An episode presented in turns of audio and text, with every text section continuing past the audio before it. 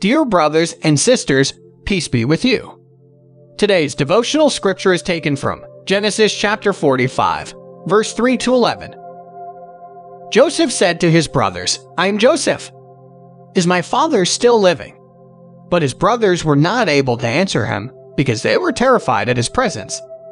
Then Joseph said to his brothers, "Come close to me."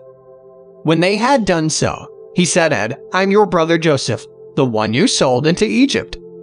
And now, do not be distressed and do not be angry with yourselves for selling me here, because it was to save lives that God sent me ahead of you.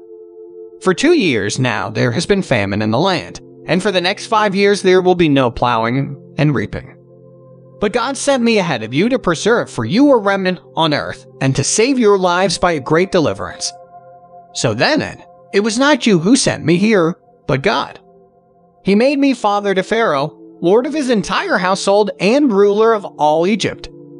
Now hurry back to my father and say to him, this is what your son Joseph says. God has made me lord of all Egypt. Come down to me, don't delay.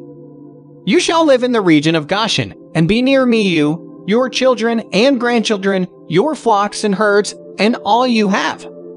I will provide for you there, because 5 years of famine are still to come.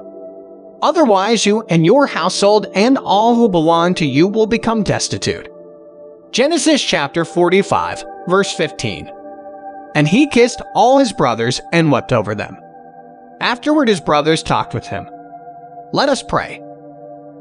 God of mercy, let us follow the way of Jesus and do to others as we would want others to do to us. Amen.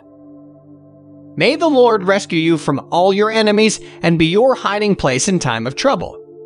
Today's devotion is brought to you by Growing Faith at Home Ministries.